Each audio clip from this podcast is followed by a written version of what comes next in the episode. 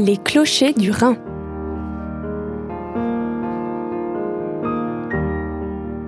Bonjour à toutes et à tous. Merci d'être avec nous dans cette nouvelle émission de Les clochers du Rhin, un rendez-vous qui vous permet une immersion dans l'univers de personnes engagées dans la vie chrétienne de notre région. Aujourd'hui, nous avons le plaisir d'accueillir Daniel Bosenbacher, pasteur à la paroisse de Saint-Guillaume à Strasbourg. Bonjour. Bonjour à toutes et à tous. Merci d'être parmi nous. Pour commencer, j'aimerais bien vous situer dans le plan personnel. Vous aimez bien marcher, c'est ça? C'est ça. J'essaye de marcher une heure chaque jour pas seulement pour le, côté physique, mais aussi c'est un temps qui me permet toujours d'être loin du bureau, d'avoir du temps pour méditer aussi. Très bien. Donc, en quelques minutes, nous allons écouter un temps de méditation que vous avez préparé autour du texte de la Bible. Mais juste avant, nous allons mieux vous connaître à travers un exercice de cinq dates clés. Les clochers du Rhin. Notre invité en cinq dates clés.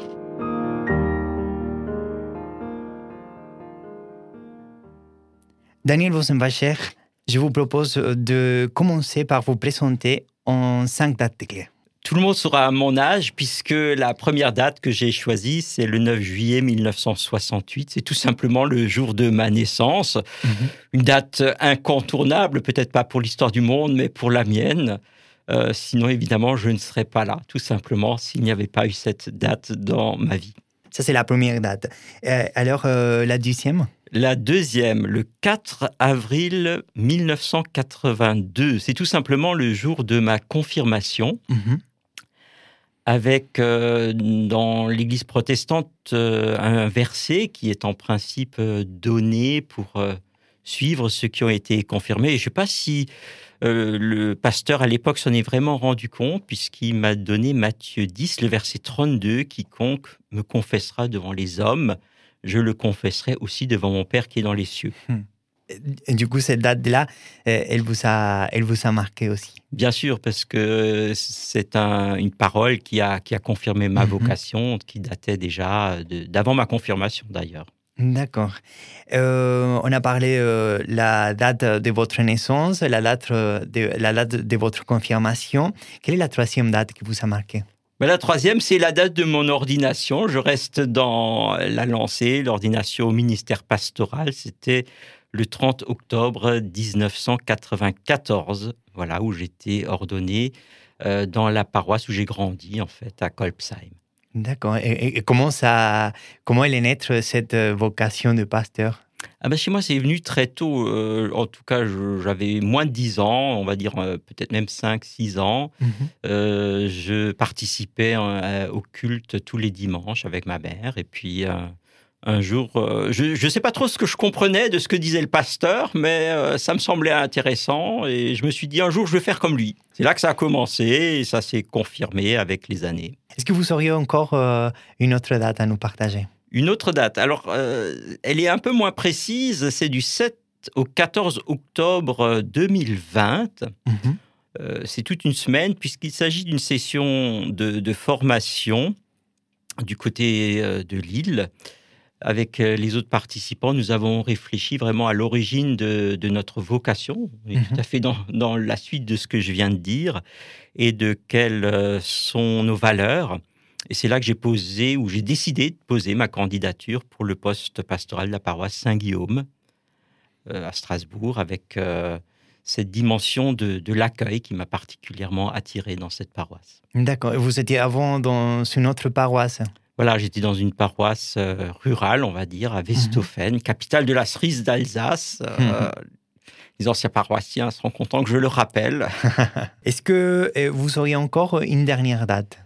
Alors, dernière date, c'est tout simplement aujourd'hui. Alors, je peux difficilement être plus précis parce que nous ne sommes pas en direct. aujourd'hui, parce que, certes, le passé explique le présent, c'est grâce à tout ce que j'ai vécu, que je suis ce que je suis. Et en même temps, euh, j'aime répéter que le passé, par définition, est passé. Je ne peux plus le changer. Je suis seulement en, mesure de vivre au mieux aujourd'hui, tout simplement. Euh, Daniel Busenbacher, merci d'avoir partagé ces cinq dates clés. Maintenant, si vous me le permettez, j'aimerais bien vous poser trois questions pour aller encore plus loin. Bon, on avait dit qu'est-ce que qu'est-ce qui vous a donné l'envie de, devenir pasteur? Comment ça a été ce, cheminement vers euh, l'accomplissement de, cette, euh, de cette désir dans votre cœur? Ben, Comme dit, c'est venu très tôt. Euh, j'avais vraiment ce, désir de, partager ce que je, je comprenais de l'Évangile en tant mmh. qu'enfant, de, bah, surtout de, de, ce que je comprenais de l'amour de Dieu pour, pour chacun et chacune. Et puis voilà, ça a cheminé avec euh, bien sûr des questions au lycée, euh, peut-être d'autres idées euh, de, de, carrière entre guillemets professionnelle, mais, mais ça s'est très vite de nouveau imposé à moi de, suivre vraiment cette voie. Et, en fait, dès, dès, le bac, je me suis inscrit en faculté de théologie et j'ai poursuivi sur, sur cette voie. Quels ont été le, le, le moment le, le plus difficile dans votre parcours? Ah, peut-être euh, certains moments plus de doute ou euh, un petit creux dans la vague euh, au niveau de, de, mon vicariat où c'était pas si évident que ça. c'est vrai que je, je suis peut-être plutôt timide de nature. Ça se remarque peut-être pas ce soir, je pense, après presque 30 ans de ministère, mais, mais c'est vrai que c'était une question. D'accord. Et, quelles sont vos, vos plus grandes, on pourrait dire, réussites? Euh, Réussite, c'est, je pense à, plusieurs personnes qui, a priori, n'avaient pas grand lien avec l'Église et, qui sont venues pas parce que euh, on les avait forcés, pas parce que euh, peut-être je parlais bien, mais euh, tout simplement parce qu'elles se sont senties à un moment donné accueillies, mmh comme elles sont. Et euh, je me souviens d'une dame qui, qui, premier entretien, plus ou moins, elle m'a dit Moi, je ne peux pas venir au culte parce que le, dimanche matin, je vais à la piscine. J'ai pas du tout relevé. elle se reconnaîtra peut-être si elle écoute l'émission. Et quelques années après, elle m'a dit, bah oui, euh, elle était tout surprise que, que je ne lui ai pas dit, mais non, il faut venir au culte. Et euh, le fait comme ça de que cette parole ait simplement été accueillie euh, bah, quelques temps plus tard, ça cheminait dans sa tête. Et puis, elle a commencé à venir au culte quasiment tous les dimanches, je dirais, depuis. voilà, donc tout simplement être là alors, c'est pas spectaculaire peut-être, mhm. mais euh, je pense que c'est des petites choses comme ça qui sont, qui sont importantes. D'accord. Vous avez fait euh, le, votre parcours euh, dans, l'église à Strasbourg, en Alsace, et vous avez aussi incursionné un peu ailleurs? Alors, côté ministère pastoral, oui, j'étais toujours en Alsace et un petit peu en Moselle, mais c'est mhm. pour nous, c'est la même église. Voilà, euh, il n'y a guère que pendant les études où j'ai suivi deux semestres en Allemagne dans le mhm. cadre d'un échange Erasmus. C'était un des premiers, je pense, d'ailleurs. Bah, merci d'avoir euh, répondu à ces questions. Dans quelques instants, nous allons écouter un ton de partage autour euh, d'un texte de la Bible. Les clochers du Rhin. Le partage.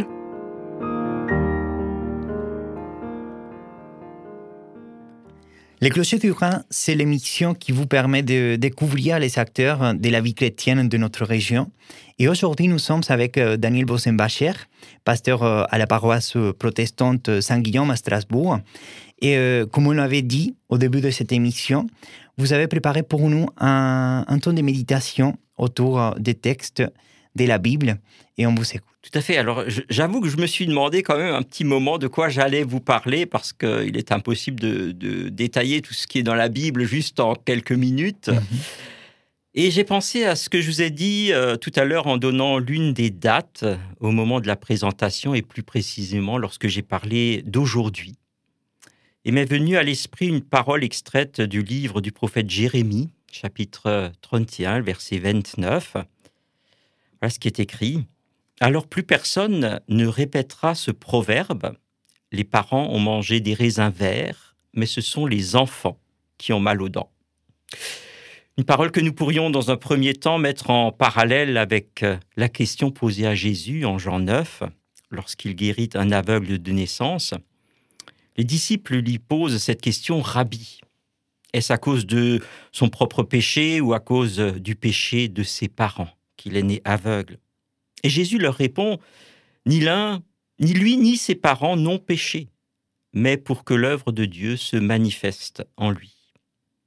En clair, ce que les parents ont fait dans leur vie, leur attitude morale ou spirituelle, ou encore manger des raisins verts, ne réjaillit pas sur leurs enfants.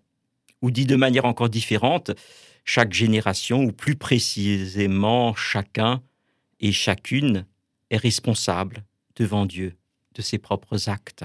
Les psychologues vous diront sans doute que les choses sont plus compliquées que cela en ce qui concerne les liens familiaux les enfants peuvent avoir tendance à imiter le comportement de leurs parents et à tomber dans les mêmes travers.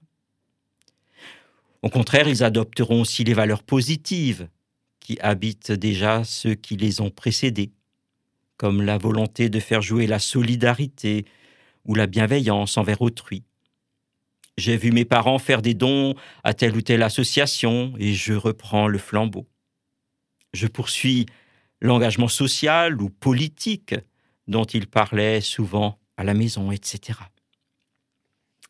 Du côté des choses plutôt négatives de ces relations entre les générations, les psychologues vont évoquer plutôt ce que l'on appelle les secrets de famille, des non-dits, qui vont parfois avoir un impact sur plusieurs générations. Et en même temps, j'ose espérer que nous ne sommes pas enfermés dans le passé, et que justement les enfants n'ont pas forcément mal aux dents parce que les parents ont mangé des raisins verts. Je pense qu'il peut y avoir des ruptures avec le passé.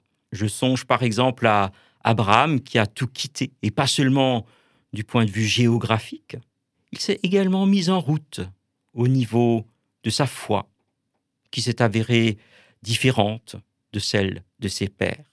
Plus récemment, je pense à ces personnes que j'ai eu l'occasion de croiser et qui me disent Quand j'étais jeune, je n'ai pas eu le droit de faire ce que je voulais, notamment euh, au niveau du métier. C'est mes parents qui ont choisi pour moi. Ok, d'accord. Mais dix ans ou vingt ans après, n'avez-vous pas eu cette possibilité de vous réorienter? Il est vrai que les reconversions sont peut-être euh, plus faciles aujourd'hui qu'hier, mais tout de même, cela me fait également penser à ce mouvement qui tente à revisiter l'histoire. Oui, il y a sans doute des événements à retravailler de manière collective. Mais je m'interroge lorsque quelqu'un affirme si je souffre aujourd'hui, c'est à cause de ce qui s'est passé il y a 200 ou 300 ans. Alors, je, ne suis bien entendu pas psychologue, même si j'ai évoqué la psychologie, mais je me dis que le passé ne devrait pas m'empêcher de prendre ma propre histoire en main, de faire euh, mes choix et d'avancer dans la vie. Alors je, précise, hein, je ne prétends pas critiquer ou donner des leçons à celles et ceux dont les ancêtres ont par exemple été victimes de l'esclavage. Ce que je souhaite apporter avec la parole du prophète euh, Jérémie est au contraire une bonne nouvelle, une nouvelle de libération nouvelle libératrice. Alors plus personne ne répétera ce proverbe les parents ont mangé des raisins verts, mais ce sont les enfants qui ont mal aux dents. Cela signifie pour moi tout reste ouvert. Je ne suis pas enfermé dans le passé familial ou personnel. Aujourd'hui, je peux vivre. Alors tout simplement, je nous souhaite à toutes et à tous de pouvoir passer par cette expérience à savoir avancer dans la sérénité et la paix que donne la confiance en notre Seigneur. Oui, tout simplement vivre aujourd'hui. Merci Daniel Bosenbacher pour euh, ce temps de méditation. Les clochers du Rhin.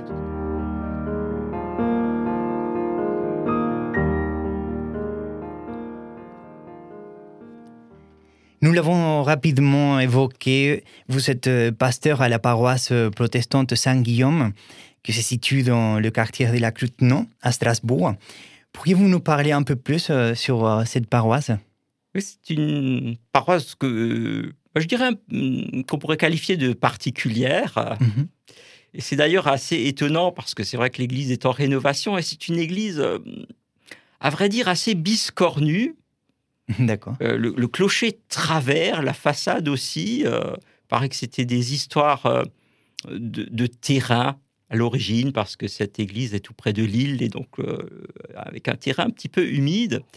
Alors pourquoi je raconte ça? Parce que c'est un peu à l'image de, ce qu'est la paroisse, une paroisse un peu différente, une paroisse, euh, peut-être un certain nombre de gens le savent, qui comporte une antenne inclusive, qui veut donc euh, accueillir euh, l'antenne inclusive, bien sûr plutôt les personnes LGBT, mais la paroisse parle d'accueil un petit peu dans tous les sens du terme. Alors je sais qu'avant la Covid, malheureusement depuis, ça il y a eu quelques difficultés pour le faire. Il y avait par exemple des petits déjeuners pour les SDF. Mhm.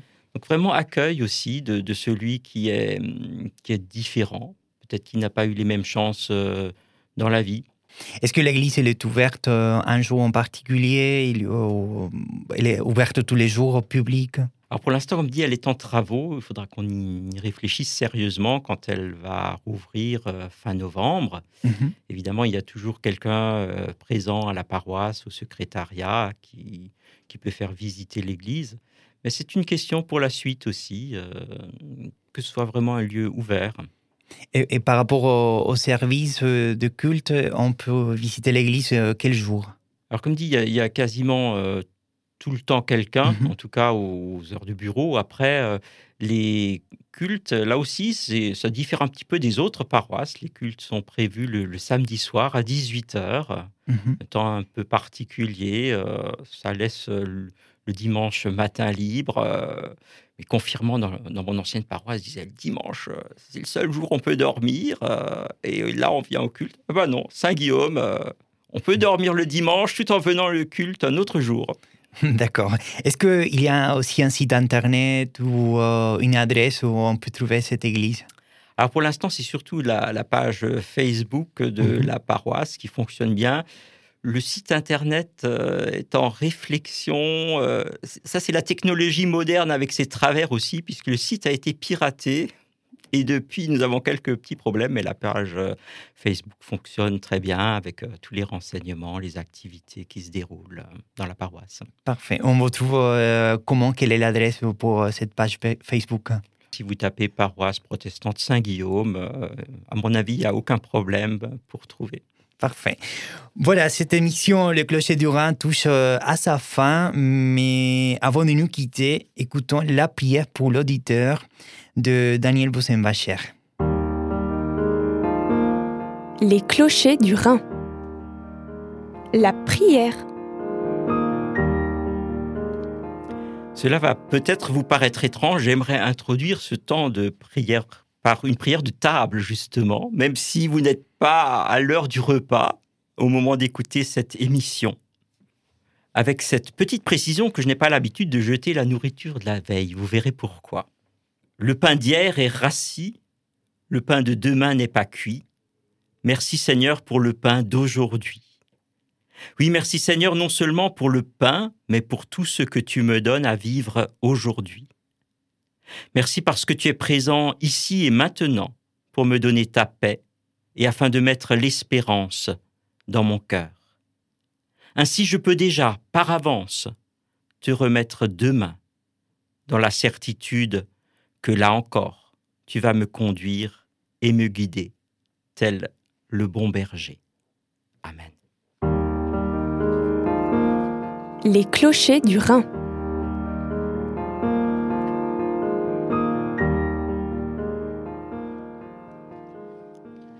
Et vous avez écouté les clochers du Rhin, un rendez-vous qui vous donne euh, qui donne la parole aux personnes engagées dans la vie chrétienne de notre région. Daniel Vossenbacher, merci pour votre visite et merci aussi euh, à nos auditeurs. On se retrouve euh, très prochainement dans un nouvel épisode de Le Clocher du Rhin. À bientôt. Les clochers du Rhin.